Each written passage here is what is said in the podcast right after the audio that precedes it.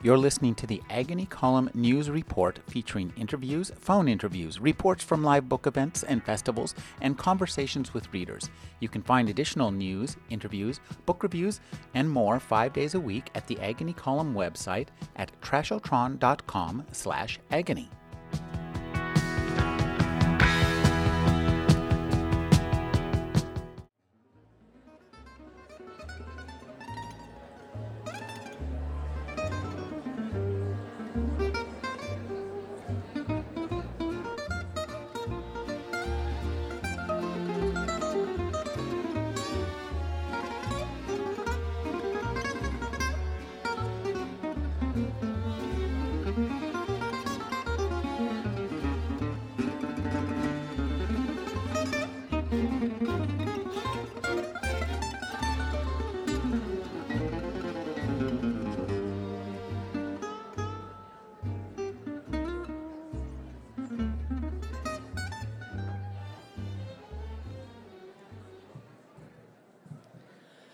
Good evening. Good evening again, and welcome to Capitola Book Cafe's event with author Salman Rushdie. Um, one more time, I'm Janet Leimeister. I'm the event manager and co owner of the Capitola Book Cafe. So, very quickly, I'm going to go over the schedule. First and foremost, now is when you turn off your cell phone. Okay, do that first. Salman Rushdie will discuss his new book, The Enchantress of Florence, through his conversation with Rick Kleffel. Rick Kleffel is the host of our public radio station KUSP Public Affairs show, Talk of the Bay, and a contributor to National Public Radio's Weekend Edition and All Things Considered. Mr. Rushdie will then take questions directly from you. Raise your hand, and if chosen, speak loudly and please be concise. The book signing will follow immediately. We have pre signed copies now if you're not able to stay through the end. The signing line will again form in the house left aisle then run across the front of the stage, and then go out the opposite aisle. Mr. Rushdie will sign all of his book titles, but he only has time to personalize the new book. Photographs are allowed, but please take them quickly. And again, um, all of this is to make sure that the author and the audience is happy and safe all night. Capitola Book Cafe would sincerely like to thank everyone here tonight for support of this event most of you understand that we work to bring to our community a bit of its uniqueness, offering a place for public conversation, a range of titles that reflect your interests, plus the single minded pursuit of authors we know you want to meet, including literary greats like Salman Rushdie. Salman Rushdie is one of the most celebrated authors of our time, a man with a dazzling imagination, a scholar with sweeping interests a storyteller for the ages. He has been a mindful, critical witness to some of the most complex, shifting moments of his generation. The end of British colonial rule of India in the East, where he was born. The Cultural Revolution of the 1960s in the West, where he was educated. The intensification of Islamic extremism around the globe, where he truly is a leading citizen of our shrinking, interconnected world. Through his works, both fiction and nonfiction, he brings the cultures, languages, faith, politics, sensibilities, and sensualities of the East and the West together, highlighting their irreconcilable differences and their perfect symmetry. Salman Rushdie is the author of now 10 books, including Haroun and the Sea of Stories, Shalimar the Clown, Imaginary Homelands, the explosively controversial The Satanic Verses, which pushed him into hiding, and Midnight's Children, which not only won the coveted Booker Prize, but was also named the Booker's Booker, or the best novel to have won that prize in 25 years.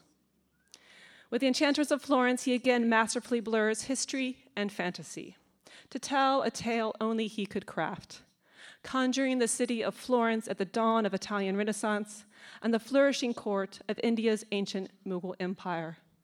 Please welcome Sir Salman Rushdie.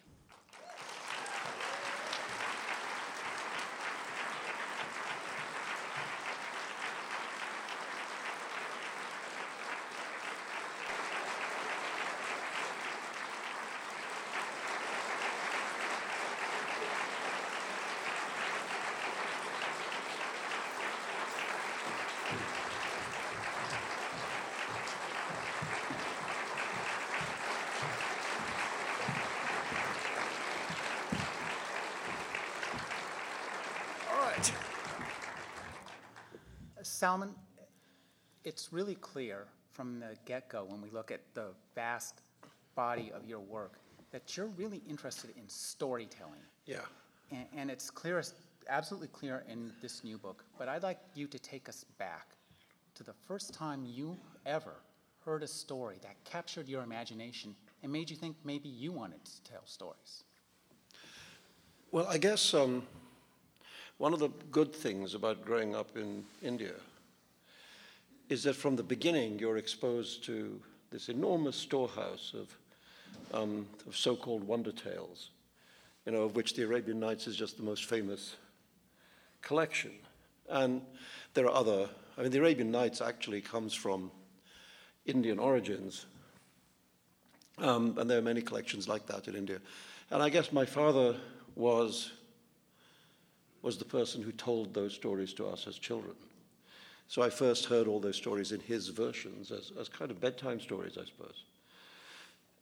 And, and sort of fell in love with them, and that was one big thing. And the other, my mother told different kinds of stories. My mother was a world class gossip. my mother knew where all the bodies were buried. You know, she, she, she knew exactly who did what to whom and when and, you know, etc. And like all genuinely great gossips, she couldn't keep it to herself. so, so we would get all this information, which was often spectacularly juicy. Um, and there was a certain point where she said to me, she said, I'm going to stop telling you this stuff because you put it in your books, I get in trouble. um, but actually, of course, she couldn't stop telling me because, that, was, that was her art, you know.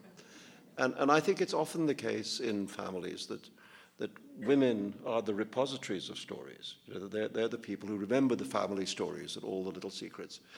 And so I had this contrast. I had Ali Baba and Sinbad and Aladdin and so on from my father. And I had the truth about Uncle so and so, you know, and, and what my aunt really did with the movie star and, you know, and all that stuff from my mother. They were, you know, it was a good combination. As a child, did you try to write stories down yourself? Yeah, I did a bit. And I mean, the one that I, that I wrote about later was that when I went to see The Wizard of Oz in Bombay, um, I must have been, you know, 10, 11. And I really liked it. And I came home and, and I wrote a story called Over the Rainbow, which wasn't anything to do with Oz. It was, it was a story about a boy like me in a city like Bombay walking down the sidewalk, and he sees not the end of the rainbow, but the beginning of the rainbow, the rainbow arcing away from him up into the sky. And rainbow rather usefully had steps cut into it rainbow colored steps cut into it. So, so he goes over the rainbow, you know, and he has adventures, meets all kinds of creatures. And I can't really remember the creatures that he meets, except I remember a talking pianola. He meets a talking pianola. That's the bit I remember. Anyway, I gave the story to, to my parents to read, and my father proudly took it off to the office and got his secretary to type it up. So then I had it, you know, kind of in print. Wow, You know, in sort of that's four or five pages. And then my father, I suppose, thinking that I was only a kid and I would lose it, decided that he would keep it, because he would keep it safe. And I think as I grew up, he came to think of it as belonging to him. and he wouldn't give it back. And, I, and I, I would say to him, you know, could you, you know, that story, I mean, this is after I became a published writer, and I would say, you know, that story, could I, you know, have, could I have it? Does, does he still have it? And no, well, he, he said he's, he died a long time ago, but he, he said um, he always would make some excuse and not bring it back.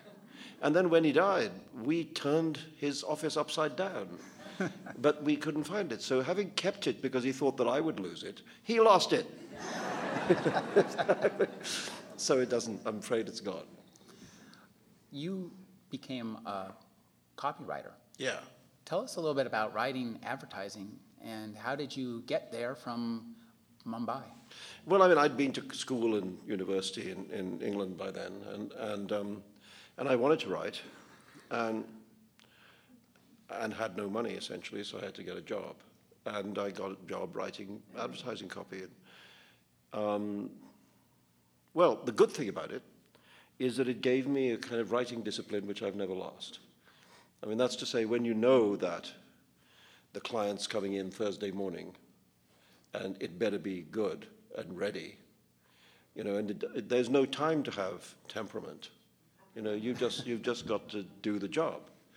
And having learnt that habit of just sitting down and getting it done in time and okay, passable, you know, um, that served me very well, I think, because it, because it means that now that I write like that. I just do it like a job. I just sit there every day and do my daily work. And I did do, I had some famous advertising campaigns. What, what did you have? Well, you, when you see her in America, you wouldn't know, but it's uh, in England, I had two. There was one, there was a, in England, in England, there's this thing called the Milk Marketing Board, which advertises milk and milk-related products, milk and cream and so on. They have advertising for cream cakes. So I was asked to come up with commercials for cream cakes, encouraging people to eat more cream cakes. because we know we need to eat more yeah, cream cakes. yeah, yeah, absolutely. So I came up with this slogan. The slogan was naughty but nice. oh, that was a precursor of your work to follow. And, and when I, and, and when I presented it to them, they were horrified. and, and they said, You are telling people that cream cakes make them fat. And I said, you know, people know that cream cakes. Are Really? and I said, you should just focus on the but nice. and anyway, eventually, after a certain amount of, of argument, they agreed to, the, to do this thing. And suddenly it became this, I mean, it became this national catchphrase. People say it now in England. They say th- that things are naughty but nice. And it may be the most famous three words that I will ever write. um, and when you know people discover that I'm the author of those words, they look at me with new respect. um, I also wrote. I don't. I don't think you have here. There isn't. There, in England, there's a thing called Aero chocolate bars, which are which are aerated chocolates, and they've got bubbles in them. Anyway, I was supposed to be helping. I wasn't even my my account. I was helping out the guy whose job it was, and he was jammed. He couldn't think of anything good. And so I was brainstorming with him because, you know, see above the client was coming in at three o'clock and he got nothing to show him and he was terrified. Um, so we were sitting there having bad ideas and, and getting increasingly um, worried. He had a habit when he got worried that he would sweat profusely. So there's sweat pouring off him, you know. And, and the other thing that happened when he got worried is he began to stammer. And so in the middle of this, of us trying things out, the phone rang and he picked up the phone, you know, sweating and stammering. And, and he said, No, no, that's, that's Im- impossible. He, he, stam- he stammered on the word impossible. So he, he said, Impossible. See? And I went, Ding. and, and, while he was on the phone, I wrote down lots of words that ended in bubble. I you know, adore a bubble, irresistible, bubble, delectable. Bubble. you have a bus side which says transporter bubble you have a shop sign in a shop window which says available here. you, you, have, you have a, a, a, an ad in the trade in the trade press saying profitable. we're, we're and, familiar with and those. so on, and that, that campaign became very famous too. So this was this was my contribution to advertising. Uh, but it did it did me it did me a big favor, which is it brought me to the United States for the first time. I mean, that's the, I had never been to America. And two things happened. One is I had to do commercials for shampoo. And well, well for Clairol. I had to do nice and easy. I You're had to the do, author of Nice and Easy? I am. Oh my God. You know, I told you. That's a big deal. I told you people look at you with new respect yeah, when you say yeah. stuff. and, um, anyway, and it was, you know, it was winter in England and they wanted summer. So, I, so the first time I came to LA, I actually came to make nice and easy commercials. And the thing I remember best about it was, you know, you have to go around with policemen everywhere if you're shooting out of doors. So we had our two cops, and remember, this is the time of Starsky and Hutch, right? And, and our cops had clearly watched slightly too many episodes. and they had, you know, mirror shades and stuff. And, and one of them, one of them, and we were filming on the sidewalk somewhere in LA, you know, and um, the, the cop comes up to me and he says, he says, sir, would you like me to stop the traffic here? And I said, no, there's no need because we're filming on the sidewalk. And he said, oh, okay, um, because I could stop the traffic. and I said, you know, no, it's all right, you don't have to. And he said, okay, And then 20 minutes later, he came up and he said, you sure you don't need me to stop? And I suddenly realized what I was supposed to do. And I said, okay, could you stop the traffic? I, mean, I completely didn't need him to. I said, could you stop? And he jumped out and he said, stop, he stopped the traffic. And then, then, he, then he'd had a good day. so, so, so I did that. And then I, had, I also got a job to advertise the United States as a vacation destination. And I had to write the United States Travel Service. I had to write ads in England to encourage people to take their vacations in America. And I'd seen virtually nothing of America. So they sent me on a trip across America. Wow. They sent me on a holiday across America, as I guess as an employee of the Nixon government.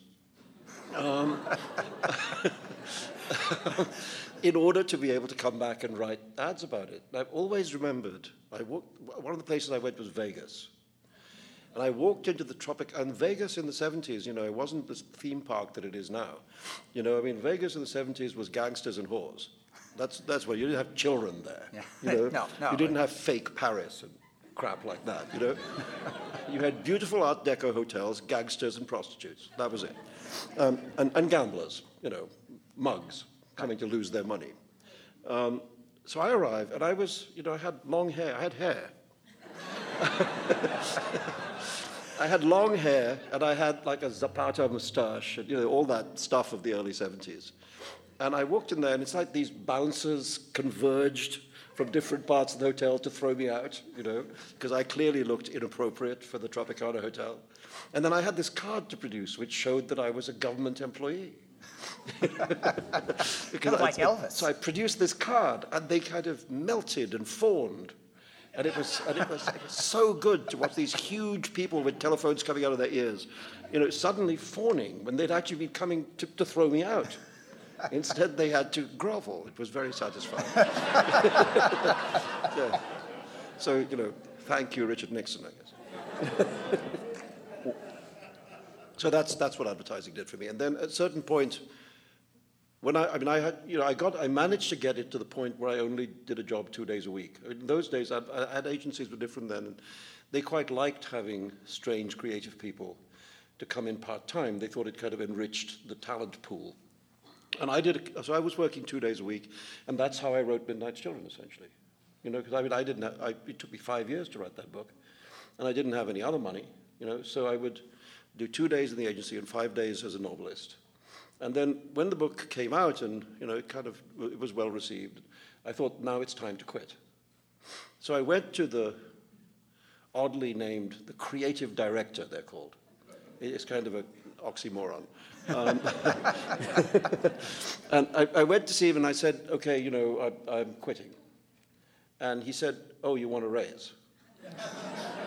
And I said, no, but you know, I wrote this book, and that's what I really want to do is write books, and it's come out, it's done well, and now I think I owe it to myself to, you know, try and do it full time, and so I'm supposed to give you 30 days notice, and so this is it, and in 30 days from now I won't be coming in.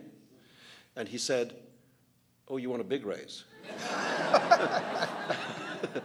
and, and I said, I said, no, um, really, I'm just not going to be here a month from now. and he said, I don't think we could give you as much as that. uh, but actually, the truth is that when I did, I, I think until the day I left, he thought I was negotiating. You know, he thought it was a game of chicken. But then when I did leave, and after Midnight Children had you know, won the Booker Prize and so on, the first well, the first two telegrams I received. You remember telegrams? Yeah, I, back in the old days. There were these things called telegrams. Um, I, the first telegram I got was from a very grateful bank manager, because suddenly my account was, for the first time ever, not in the red. Um, and secondly, my second telegram was from him, the creative director, and, and very sweet telegram. It said, it said, congratulations, one of us made it.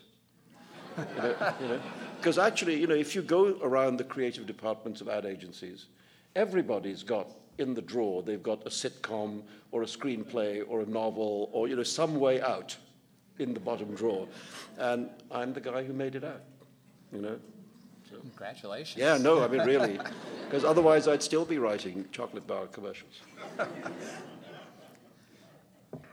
When you started writing Midnight's Children, you were working at an ad agency, mm. and that's a novel that has a huge historic reach. It has a, a lot of um, fantastic literary flourishes. You really invented a form of literature with that novel.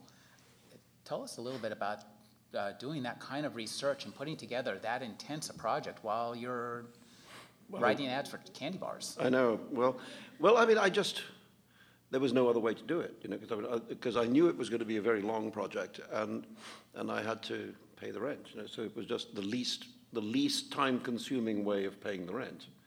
Um, but I, I don't know. I had I had published one novel before Midnight's Children, Grimus, which had not done very well, and had been, you know, kind of a damp squib as first novels go, and and I, I guess I had I felt de- depressed for a while that I had made this you know, false start. And, and in the end, I, I sort of went through a long period of arguing or going through for myself what I thought was wrong with it and what I thought I should do instead, and really reconstructing in my mind what I thought about writing and how it should go and what it should be.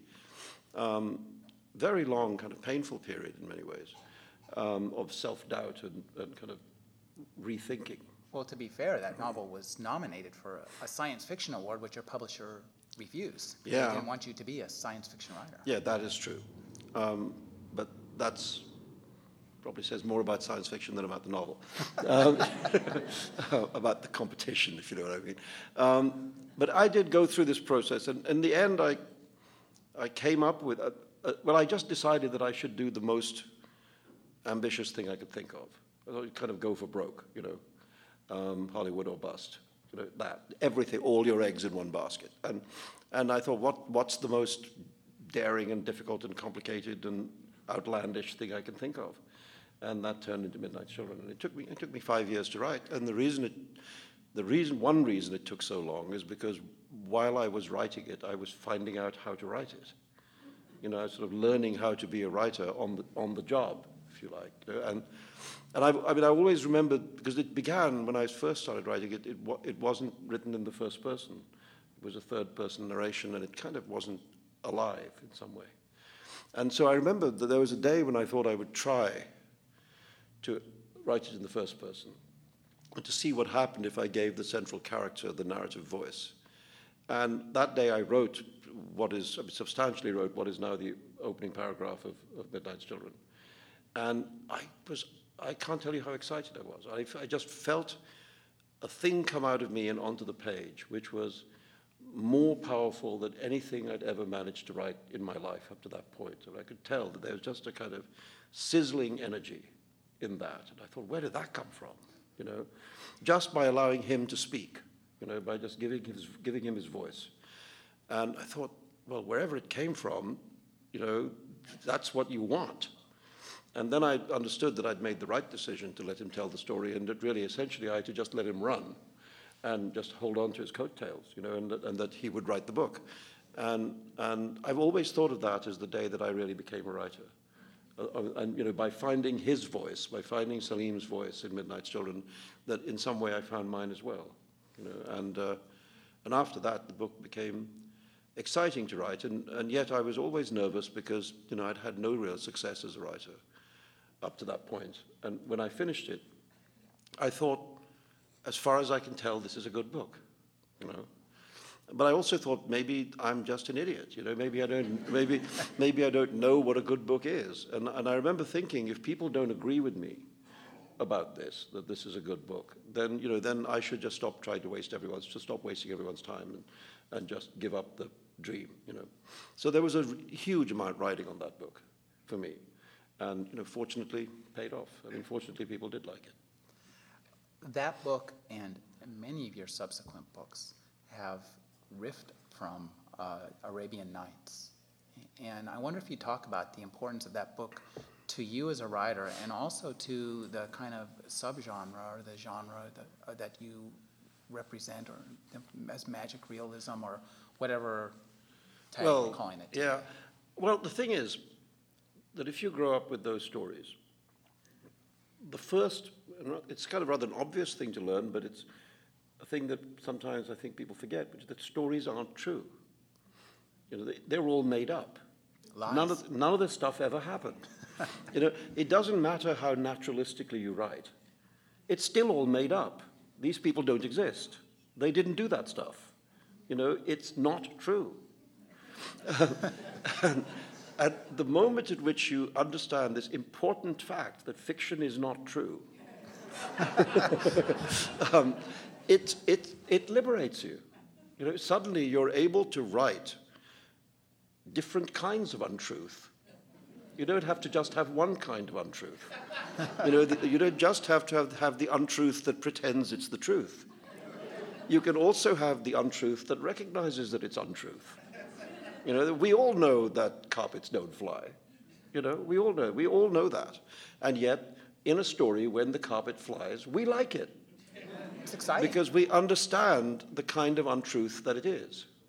You know, and for me, the thing about the Arabian Night stories was that it gave me that freedom as a writer, that liberty uh, to be untrue in an untrue way. Uh, some of the time, and sometimes, of course, to be untrue in a true way. I mean, the other thing I think that's really fascinating about those stories is the frame narrative of Shahrazad.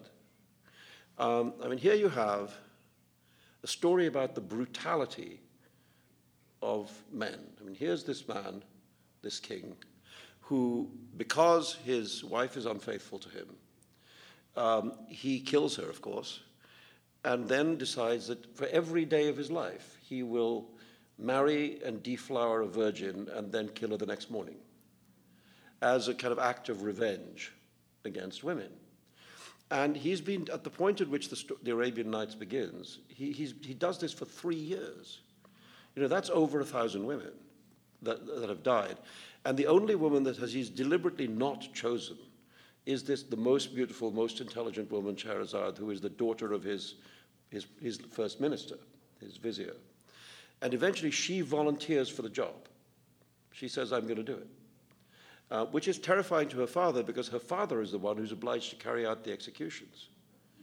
You know, so there he is now thinking, tomorrow morning I have to execute my daughter. And, and if I don't do it and decide to attack the king and say them, we're both, anyway, it's a terrible you know, quandary.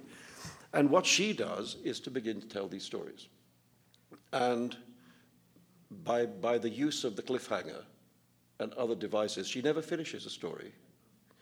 And so he allows her to live for one more night so he can hear the end of the story. Now, every time she finishes a story, she takes the trouble to immediately begin another one.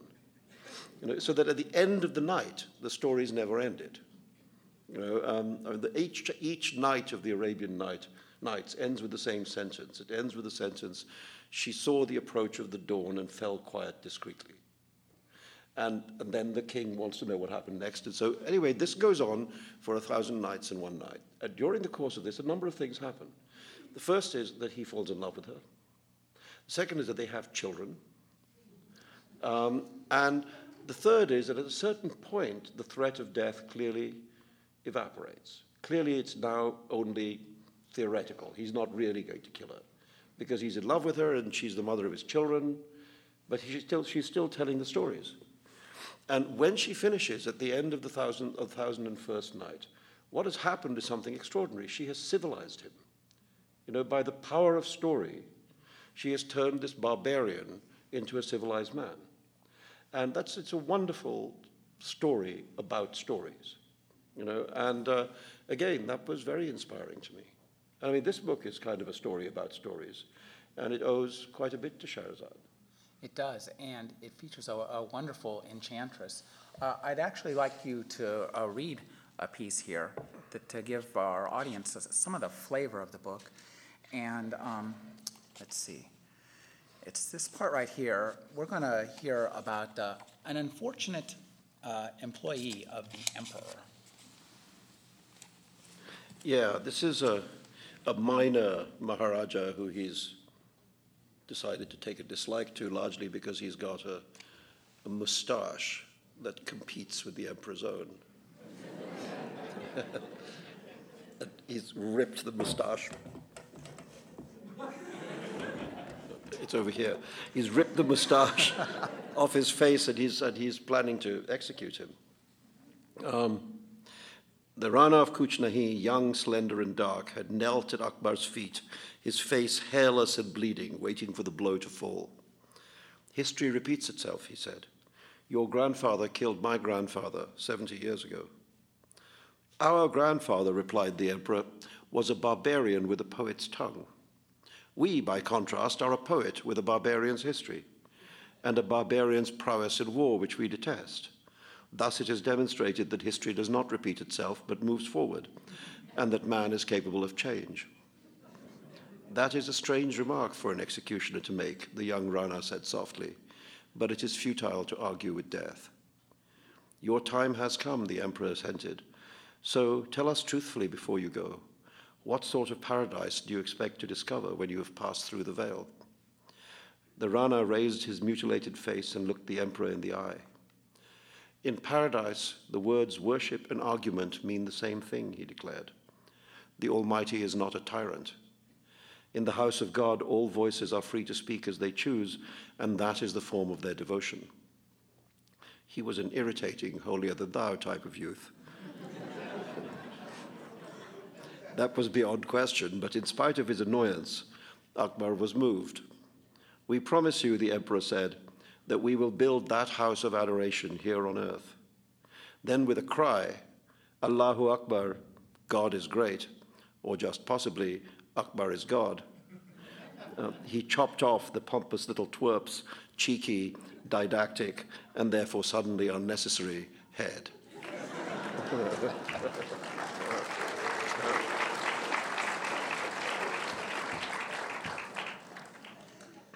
this book deals quite a bit with religion, and one of the things that I really liked about it was you have a kind of uh, this vision of polytheistic religions mm. uh, as being superior to monotheistic religions. Yeah. Tell us a little bit about that and, and where you derive that idea from. Well, Akbar says it at one point in the story, or, or somebody says it to Akbar, that he, that he prefers the polytheisms because the stories are better. I mean, that's essentially true. If you look at whether it's you know, the Nordic myths, which were originally, of course, the Norse religion, um, you know, the stories of Odin and so on, um, and the twilight of the gods, all that stuff. Or whether you look at the Greek and Roman stories or the Hindu, great, the great storehouse of Hindu mythology, um, they're fantastic stories. And the other thing that's really attractive about the, go- the, the gods of the, of the polytheistic religions is that they're not good. I mean, these gods are egotistic, you know, vain, vengeful, petty, um, oversexed. Um, most of them are rapists. Um, they behave badly. You know, God's behaving badly. That's what happens in, in these pantheons. And, and, and therefore, they don't ask, they do not pose as moral examples. They do not say, do, do as we do. You know, what they instead are, uh, they are representations of ourself writ large, you know, on a much bigger scale, uh, with all our faults and so on. Um, and they, because they do not seek to be moral examples, they do not seek to demonstrate how to be good, they're very attractive. You know, they're, they're not pompous and phony. They're greedy and vain and angry and violent and sometimes loving and you know nice, but mostly hideous um, and irresistible. You know, irresistible, and they turn themselves into snakes and you know bulls. I mean, it's very interesting how often an animal is involved in an act of seduction. You know, so so um, you know, Leda and the swan Sure. Europa and the bull. They're all Jupiter, you know, just turning himself into various animals because clearly he thought that's what girls liked. Um, uh, and that, I, the thing is that the, the, store, the storehouse of, the, of stories that come out of these religions um, is inexhaustible. So if you're a person who likes reading and wishes to make up stories, they are much more attractive than these narrow, moralizing, monotheistic tales. You know, I mean, who needs them? uh,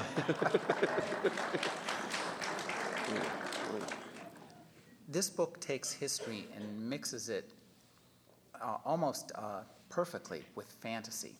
And one of the things I like about the way you use the elements of the fantastic is that you use it to help externalize, to bring stuff out that we can't talk about otherwise. Because I think that, uh, and this is something that uh, a writer I've talked to, Karen Joy Fowler, she says that mimetic realism is no longer adequate to describe a world where Arnold Schwarzenegger can be the governor of California. and I think that's one of the reasons that you use the fantastic because you can get beyond. Yes. The What- world is the world is no longer naturalistic. you know, I mean, that's that's the truth. Um, you know, through the surface of alleged naturalistic existence, there burst out these curious surrealistic growths, which you know, which I guess one might call bushes.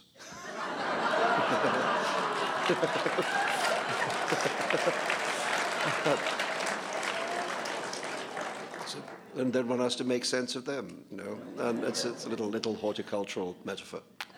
Um, you know, Dorothy Parker once said, "You can lead a horticulture, but you cannot make her think." Um, somehow seems relevant. I don't know.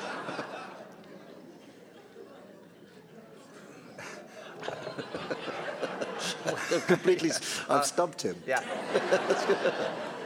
One of the characters, um, my favorite characters in this book, is, is Niccolo Machiavelli. Mm-hmm. And you do a fabulous job at creating the circumstances under which he wrote his most famous work, The Prince. Mm. And could you talk about that, how you managed to mix the fiction and the fact? It must have been difficult to keep With track Machi- of all that. Ma- you know, the thing about the, the way in which Machiavelli is portrayed in the book is that it's essentially almost all fact. I mean, that's a, he, I, I really believe that he kind of was like this. You know, that he, um, I mean, I've always felt that Machiavelli got a very bad rap, you know, from history, because the truth is that, I mean, to put it simply, that he was not Machiavellian. You know, No, that there's a, not at all. this idea that he uh, that his name has come to represent deviousness and cynicism and amorality and ruthlessness and you know power power politics at its most naked and ugly um, is is a classic, in my view, case of shooting the messenger. Because I mean, he's, there's one of the characters in the novel says to him, I mean, angrily says to him that, that your problem is that you see too clearly and unkindly, and then you can't keep your mouth shut.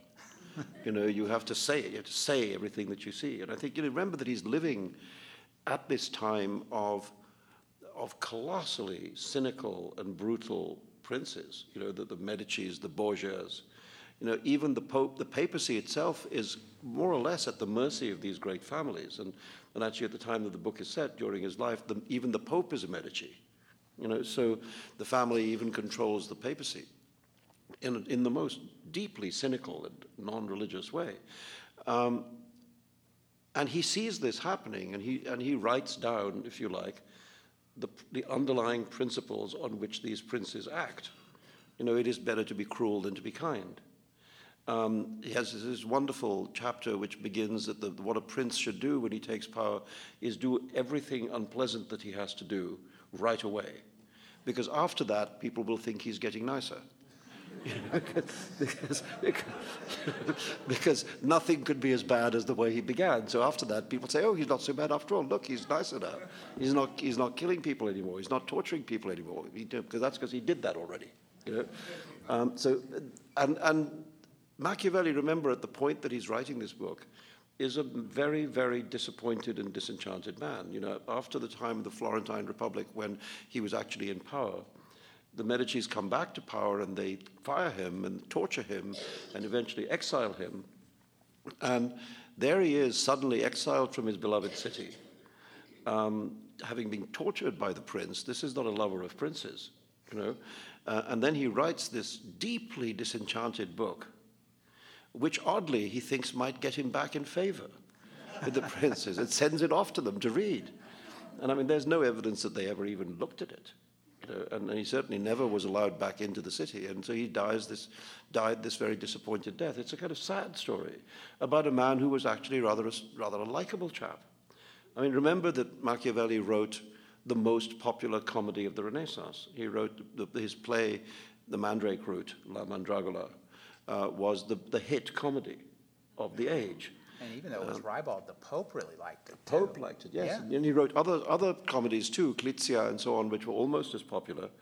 Um, he was also qu- quite the kind of life and soul of the party. There's a, there's a subsidiary character in the novel who also really existed, who was a member of the Vespucci family, a kind of distant cousin of Amerigo Vespucci, uh, called Agostino Vespucci, who was actually who actually worked with Machiavelli during their time in office, during the time of the Florentine Republic. They were clerks in the same government department. Ago Vespucci, there's a moment, there's a, story, a letter that survived from him to Machiavelli when Machiavelli was out of town on Florentine business somewhere in Rome, I think. Anyway, this letter says, Would you please hurry home? Because when you're not here, there's nobody to organize the fun. and it's clear that this is the kind of guy he was, and yet we have this very other image of him, which I just wanted to rectify. I mean, so I, this is my the novel that rehabilitates Machiavelli as nice guy and cool dude. Sir Salman Rushdie, thank you for joining us here. And I'd like to thank Capitola Book Cafe.